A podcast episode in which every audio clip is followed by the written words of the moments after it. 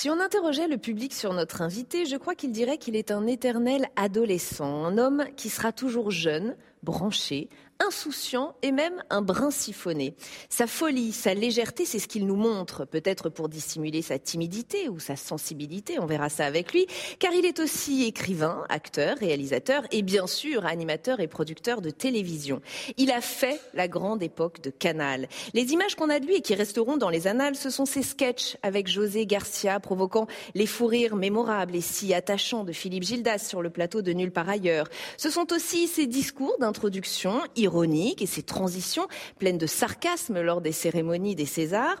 Il nous laisse pas seulement de l'image, il nous laisse aussi du son, celui de sa voix et de son débit si particulier, celui du rock aussi, sa passion absolue. Pas une interview où on ne lui parle pas des Beatles ou de Bruce Springsteen, mais son amour pour la culture anglo-saxonne ne l'a pas empêché de faire son tour de France à lui avec La Gaule d'Antoine, une émission où il revisite la France des territoires. Et ça nous parle au Sénat, les territoires. Qu'a-t-il appris dans ce tour des régions? Que retient-il de ces rencontres? Posons-lui toutes ces questions.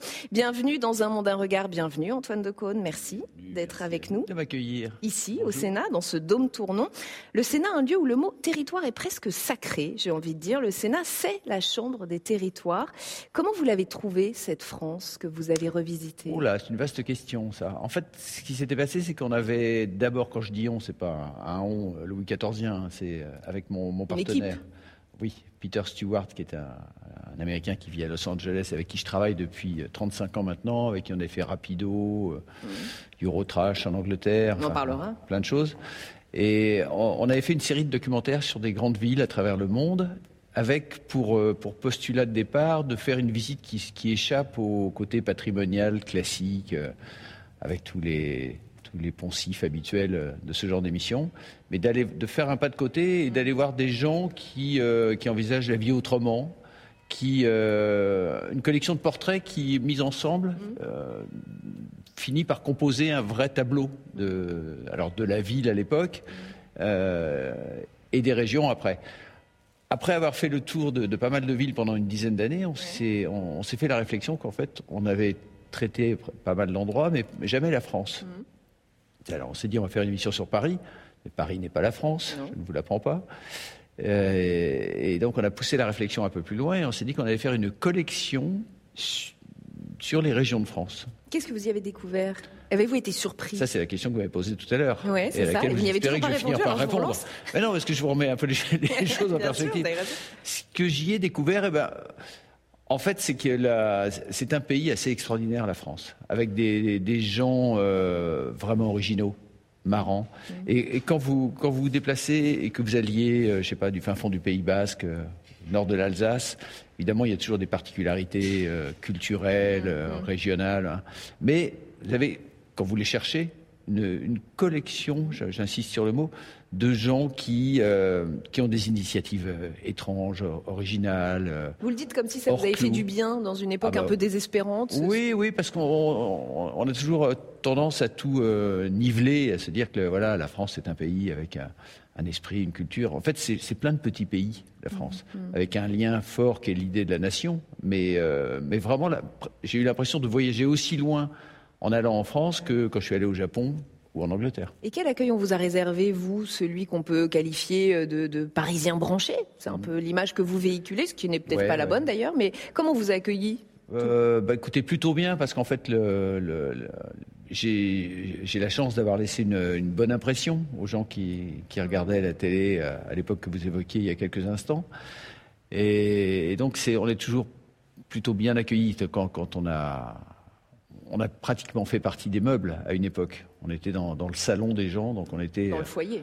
Dans le foyer, on était un meuble qui bougeait et qui faisait rire, accessoirement. Qui faisait rire, qui redonnait un peu d'humeur et de légèreté le soir, en fin de journée. Et donc, ils ont gardé ce bon souvenir-là. Donc, j'ai toujours été bien accueilli, quoi. Et puis, comme c'est une télévision... Alors, là, exactement le contraire de celle-ci, où là, on est au cœur de Paris. On ne peut pas être plus au cœur de Paris que cet endroit extraordinaire. Mais où vous recevez des gens, moi j'allais chez eux. Je l'ai fait, d'accueillir des gens sur des plateaux, je l'ai fait pendant des années, j'ai pris beaucoup de plaisir à le faire, mais c'est très très différent.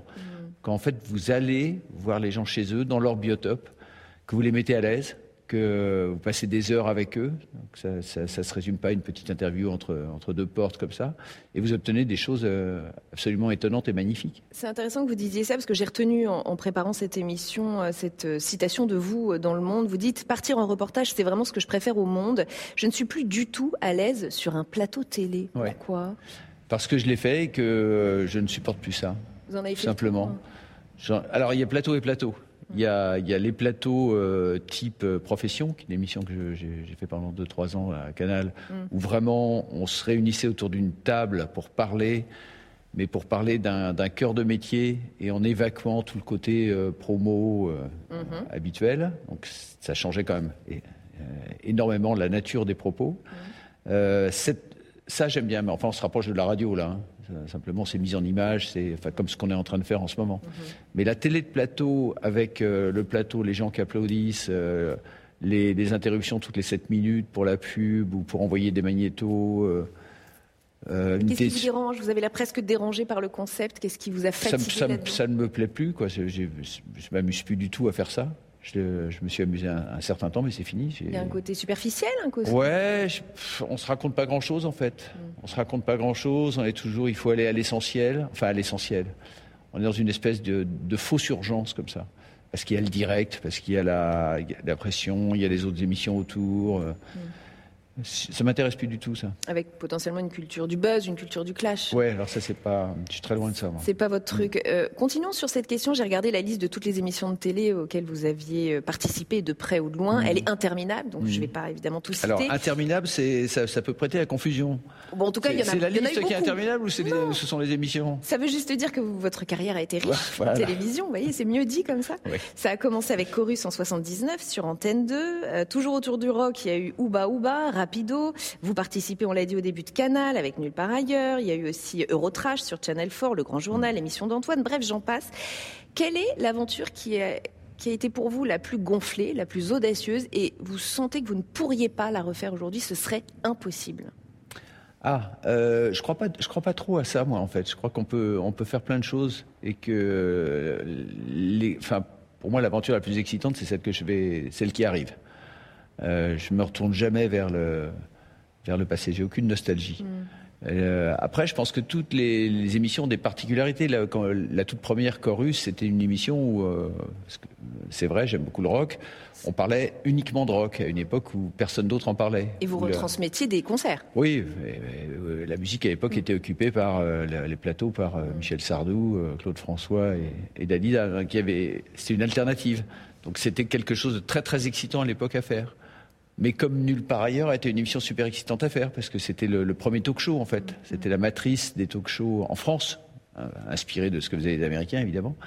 Et donc il y avait tout un terrain à défricher, à découvrir, des bornes à poser, et puis une insouciance aussi liée à l'époque. Est-ce qu'il y avait une liberté qu'il n'y a plus aujourd'hui ? Ah, c'est un grand débat ça. Non mais... Très sincèrement, non, je pense que ça, vous sentiez libre ? Vos textes n'étaient pas vérifiés, n'étaient pas relus ? Jamais. Liberté absolue, mais c'était aussi assez expérimental. C'était un laboratoire, cette chaîne, au départ.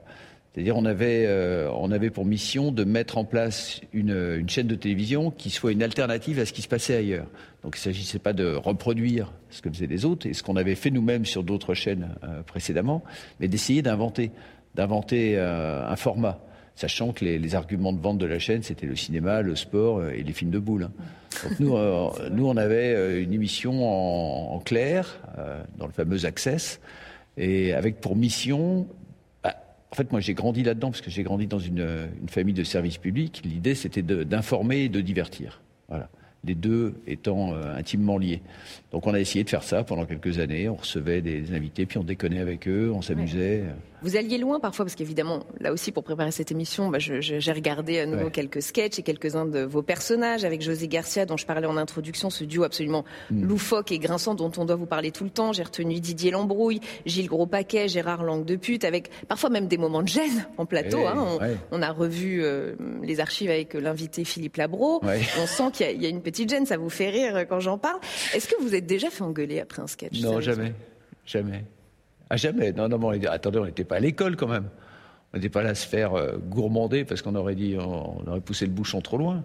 Non, Ça n'existait pas, ça. Au contraire, on avait même des patrons, les scurs et de greffe, qui nous encourageaient, qui nous disaient allez-y, amusez-vous. Après, l'autocensure naturelle qui se mettait en place toute seule, c'est que moi, mon intention, c'était pas du tout de blesser les invités, de les heurter ou qu'ils ressortent du plateau en disant vraiment il abusait de la situation.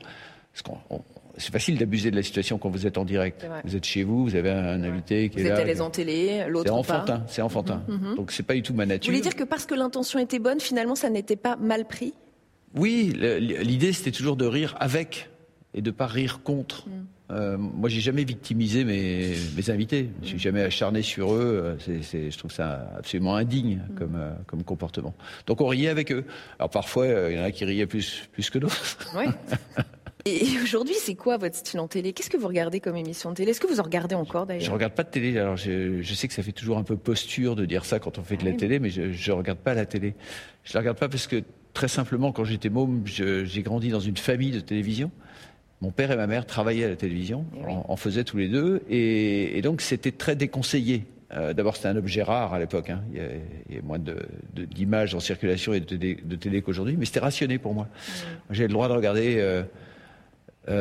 quand mes parents étaient à la télé, j'ai des images de mon père en train de présenter le 20h, j'ai des images de ma mère en train de présenter son émission Rendez-vous avec, mais sinon je regardais essentiellement Thierry Lafronde, moi, et Zorro, le dimanche soir. Encore un mot quand même de votre style à vous, à la télévision, de votre marque de fabrique. C'est quand même la mise à distance, la dérision, l'ironie. Est-ce que c'est une manière justement de mettre à distance ce monde qui vous paraît pas forcément à la hauteur ou pas ? Qu'est-ce qu'il y a derrière ça ? C'est moi qui me semble... Je parlais de timidité, de sensibilité en début, en introduction. Est-ce que c'est un peu ça finalement, cette ironie qui masque ce que vous êtes vraiment ? Oui, bien sûr. Oui, je suis d'un naturel plutôt réservé, aussi paradoxal que ça puisse vous paraître. Fou, vous vous rendez compte de ce que vous dites ? Oui, mais alors... J'ai beaucoup d'amis acteurs de cinéma et de théâtre et tous vous diront la même chose. C'est-à-dire qu'ils ne sont pas leurs personnages. Et il y a un moment où, en revanche, quand on ouvre la porte et qu'on devient le personnage, là, il n'y a plus de limite. Et moi, j'ai toujours eu le sentiment de jouer des rôles.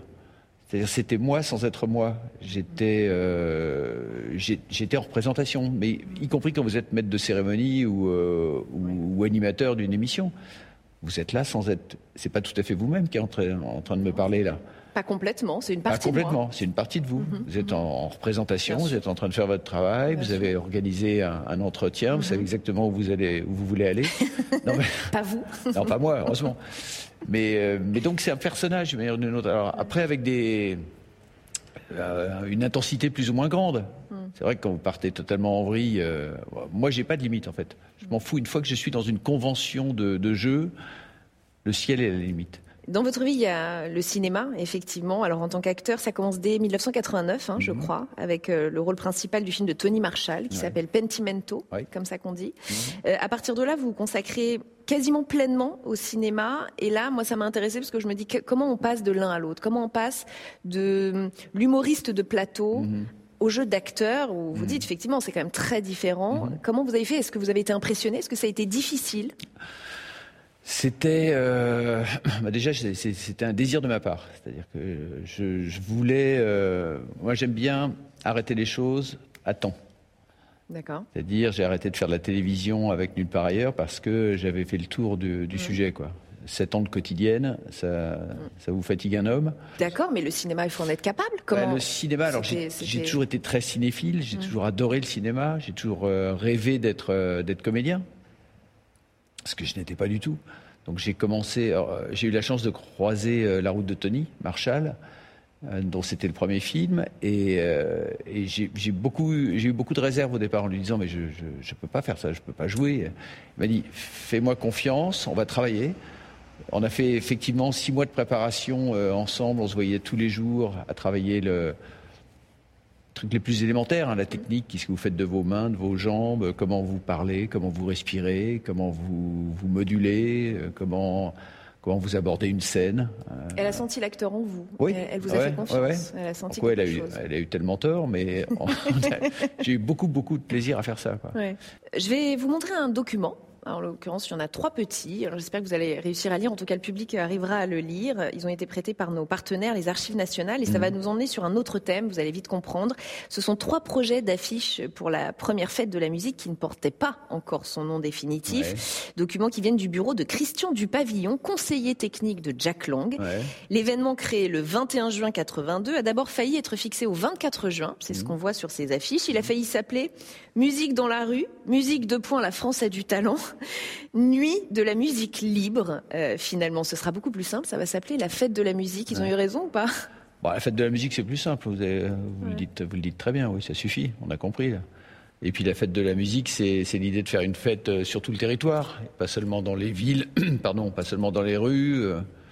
Voilà. Après, les débuts ont été difficiles. Vous vous souvenez des débuts de la fête de la musique ? Moi non, mais vous vous souvenez de votre première fête de la musique ou pas ? Oui, je me souviens très bien. Je me souviens des types descendant sur le trottoir avec les flûtes de pan, la musique péruvienne, des groupes de rock.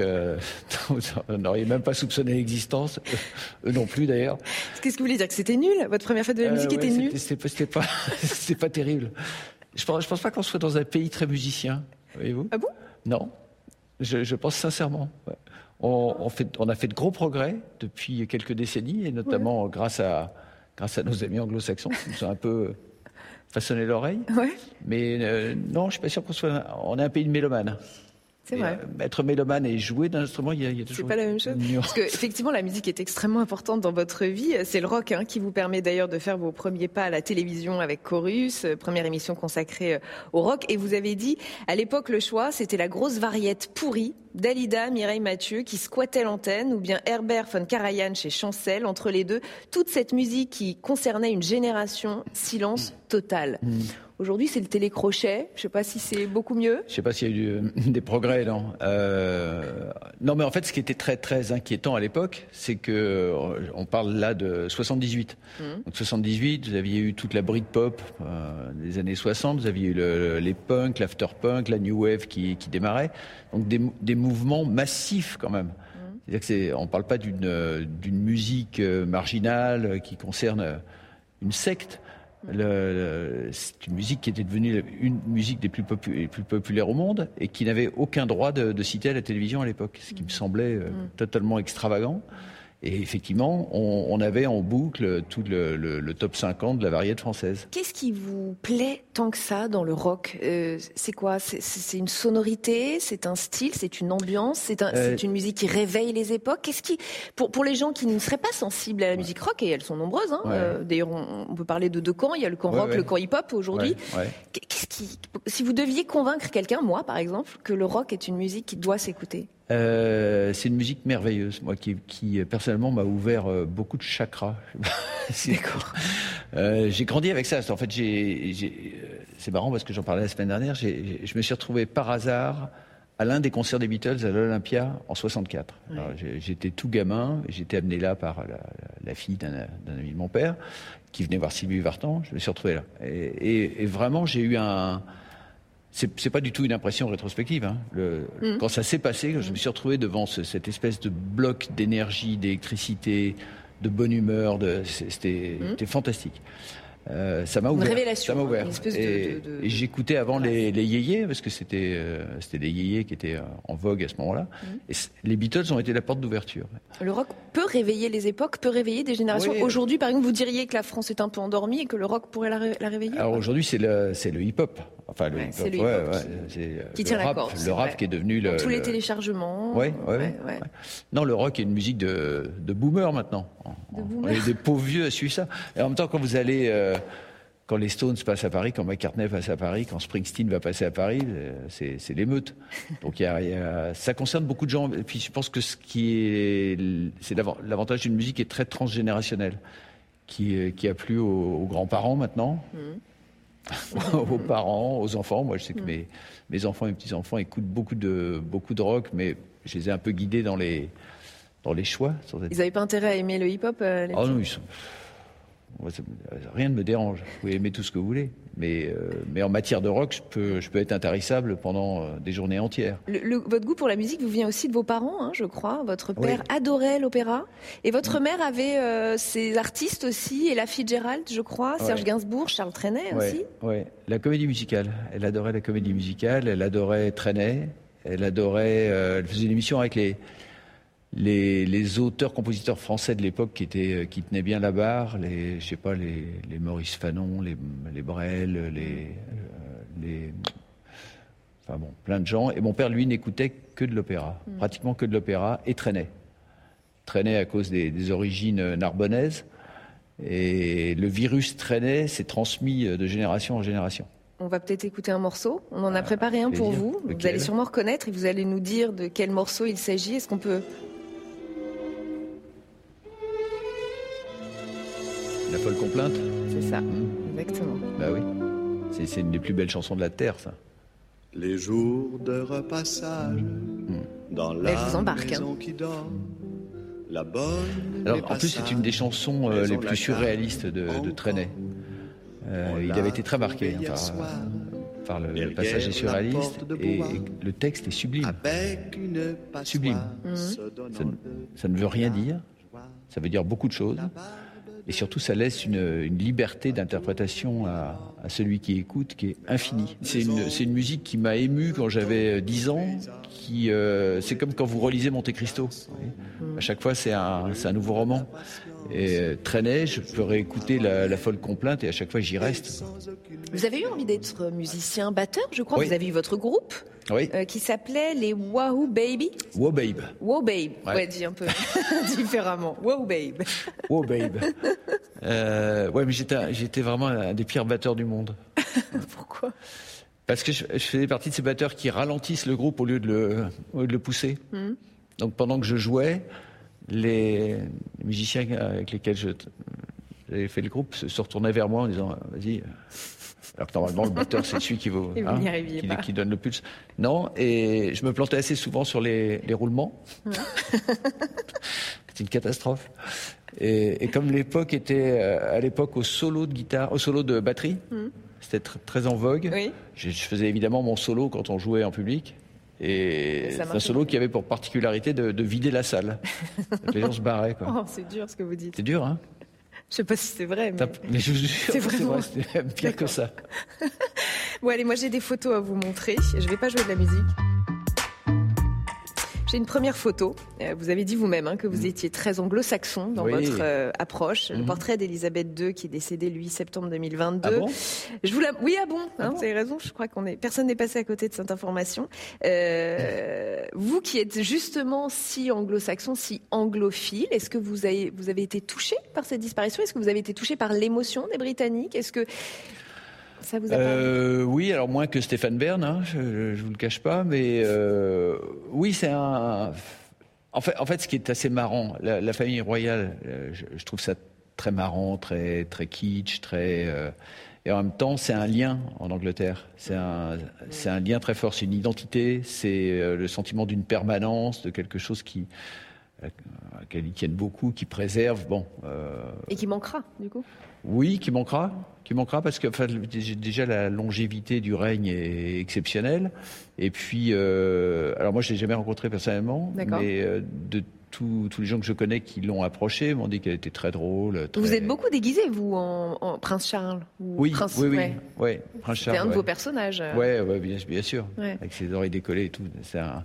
Puis le malheureux, quoi. Il a attendu très longtemps pour être roi. Une autre photo. Alors c'est vous, lors d'une cérémonie, d'une des nombreuses cérémonies des Césars que vous avez présentées, 10, je crois, une dizaine de fois. Vous avez été nommé une fois dans la catégorie acteur, mais vous ne l'avez pas eu, ce César. Est-ce que ça a été un moment difficile, un moment de regret ? C'était pour votre rôle, Simon Eskenazi ? Oui, c'était pour L'homme est une femme comme les autres. C'est ça. Non, en fait, j'étais dans la situation paradoxale de remettre des prix et puis d'être nommé moi-même. Donc, en fait, je l'ai plutôt échappé belle. Parce que j'aurais dû faire un discours de remerciement. Mais vous aviez préparé ou pas ? Voilà, j'avais quand même préparé mon discours de remerciement et je l'ai infligé au public puisqu'il était prêt. J'ai pas travaillé pour rien, donc j'ai quand même fait mon discours. Non, mais j'étais très heureux que c'est Jacques Villeray qui l'avait eu pour la contrebasse. Une dernière photo pour vous. Alors, on vous voit avec plusieurs militants et François Hollande pour Solidarité Sida, oui. Association auprès de laquelle vous êtes engagé depuis de très nombreuses années. Mm-hmm. Ça a été une évidence, dites-vous. Aujourd'hui, les progrès en matière de prévention, de traitement sont un peu en train de ralentir dans le monde entier. Ouais. Peut-être aussi à cause du Covid. Mm-hmm. Est-ce que ça fait partie des choses qui vous inquiètent ? Est-ce que le fait que les jeunes se disent « bah, il y a la trithérapie, donc... Mm. » On est un peu à l'abri, c'est moins grave. Est-ce que vous vous sentez concerné par ça, Je me sens concerné en tant que président d'honneur de cette association, hein, Solidarité Sida. Voilà, je suis avec eux depuis... Vous avez raison, ça fait très longtemps. Ouais. Mais d'abord, on ne lâche pas le morceau. Quand on s'est engagé dans un truc comme ça, ce n'est pas une cause éphémère. Tant que le problème va régler, on va continuer à organiser ce festival à Solidez tous les ans. Il y a plein d'initiatives avec les associations africaines qu'on suit tout au long de l'année. Donc c'est à la fois un chantier qui n'est pas terminé et en même temps ça dépasse le cadre initial maintenant. Parce que quand on fait Solidez tous les étés, c'est un festival qui tourne autour de l'idée de la solidarité. Donc on accueille plein d'associations qui travaillent sur ce terrain-là, et pas uniquement le sida. Et alors, je peux vous garantir que tous les ans, je ressors mais galvanisé du festival. Il y a 3000 bénévoles, par exemple, qui viennent participer au montage, démontage, animation du site. Et vous avez une énergie à chaque fois, dans des générations qui se renouvellent, hein, puisque l'association a presque 30 ans maintenant. Donc des mômes qui viennent, qui ont 18, 20 ans, et qui viennent donner 1, 2, 3 semaines de leur vie pour aider à faire bouger les choses. Donc, croyez-moi, dans le monde où nous sommes, c'est très important, ce genre d'initiative. Et ça fait du bien. Une dernière question qui est en lien avec notre lieu, Antoine de Caunes. Nous sommes entourés de 4 statues qui représentent chacune une vertu. J'ai la sagesse dans le dos. Vous avez la sagesse dans le dos. Oui. Alors, vous n'y voyez aucun signe. C'est la position de l'invité. C'est vous qui avez choisi. Hein, c'est tous les invités qui sont logés à la même enseigne. Vous avez donc la sagesse, ici la prudence, ici la justice, et derrière moi l'éloquence. L'éloquence. Vous voyez, derrière moi. Ouais. Laquelle de ces vertus vous parle le plus, ou dans laquelle vous vous reconnaissez le plus peut-être ? Alors, la prudence, non. L'éloquence, c'est fluctuant. La sagesse, on la recherche toujours. C'est la justice. C'est la justice. Ouais. Mmh. Je suis profondément animé par un besoin de justice, une recherche de la justice. Voilà, ce qui me démonte, ce qui me met en l'air, c'est ce que je peux voir, entendre. Les exemples foisonnent en ce moment. Je suis très assoiffé de justice. Alors c'est une grande phrase, c'est des grands mots, mais je pense que c'est de la justice dépendent beaucoup d'autres choses. C'est un point d'équilibre absolu. Et ce sera votre mot, votre vertu à vous. Merci Antoine de Caunes d'avoir été avec nous pour ce joli moment au sein du Dôme Tourneau au Sénat. Merci. Et merci à vous de nous avoir suivis comme chaque semaine. À très bientôt sur Public Sénat.